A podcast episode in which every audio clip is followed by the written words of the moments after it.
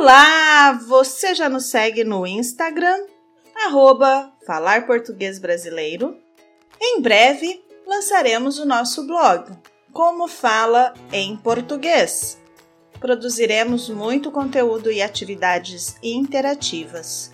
Por isso, visite sempre a nossa página falarportuguesbrasileiro.com. Além disso, abriremos novas turmas de aulas de conversação em grupo. Fique de olho e abra os e-mails. No último episódio, compartilhei um pouco da minha rotina com vocês. Falei sobre como inicia o meu dia, o que acontece durante e como termina. É uma longa rotina. Pedi para que fizessem o mesmo no nosso grupo do WhatsApp e foi muito legal. Foi um exercício para nos conhecermos melhor e notarmos o quanto as rotinas mudam de acordo com as atividades de cada um. A Esmeralda, de El Salvador, compartilhou a sua rotina no trabalho do bar. Parece bem mais intensa do que a rotina de casa. Ela chega, abre o bar, faz a limpeza das mesas, do chão e do jardim. Quando está em casa, só precisa descansar pois o pai dela organiza toda a rotina da casa. Parabéns ao pai e à Esmeralda pelo empenho. O Marco, que é enfermeiro na Itália, quando tem as manhãs livres, vai até a cafeteria para tomar um delicioso cappuccino italiano. Depois, volta e prepara o almoço para ele e para os filhos, e já se prepara para o trabalho. Obrigada, Marco, por cuidar dos pacientes.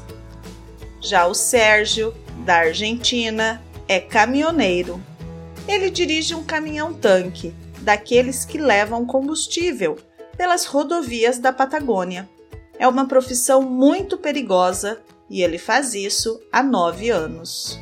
O Sérgio nos contou que as temperaturas são muito baixas na Patagônia Argentina e que dirige de segunda a sábado. No último sábado, fizemos um encontro descontraído para bater um papo e conhecer mais sobre vocês. E continuamos com o assunto da rotina. O Guiner, do Peru, nos relatou que a sua rotina varia muito. Ele trabalha com manutenção de computadores. Nos disse que nem sempre toma café da manhã tudo depende do volume de trabalho. Às vezes, ele vai até os clientes e às vezes trabalha na oficina de um amigo consertando os equipamentos. O Jaime, que é advogado e vive na Argentina, tem uma rotina de escritório.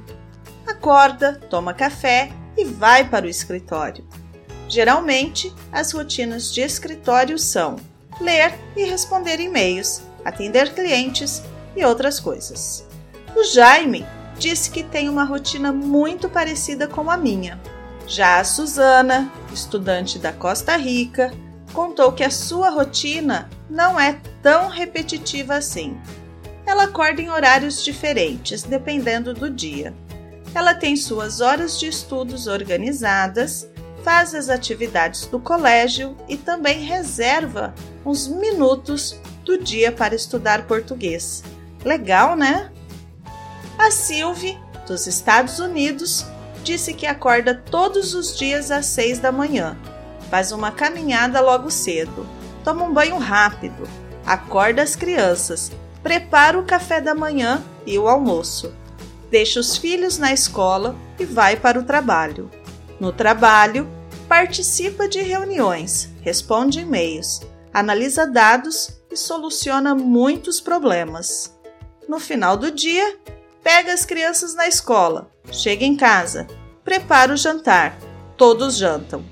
Após as crianças dormirem, ela vai estudar português assistindo filmes, lendo livros ou ouvindo o podcast Falar Português Brasileiro. A rotina da Sylvie também é bem corrida.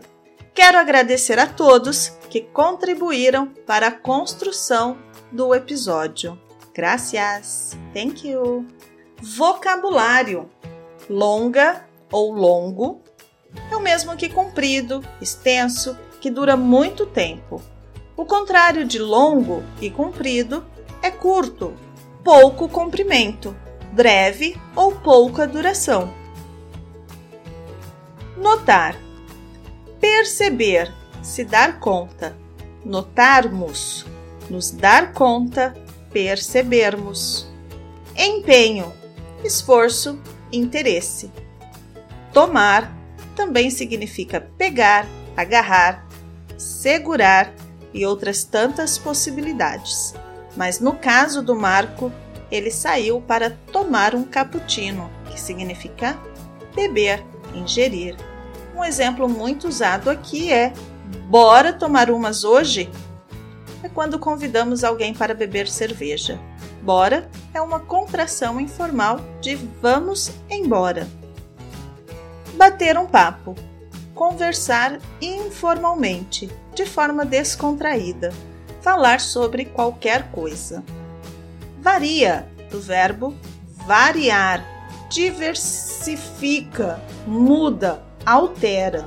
Oficina, lugar onde se conserta ou fabrica coisas como carros, máquinas, móveis ou equipamentos.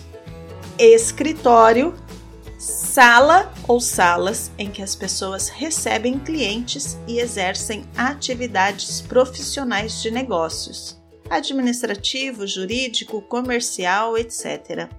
Escritório de advocacia e escritório de contabilidade.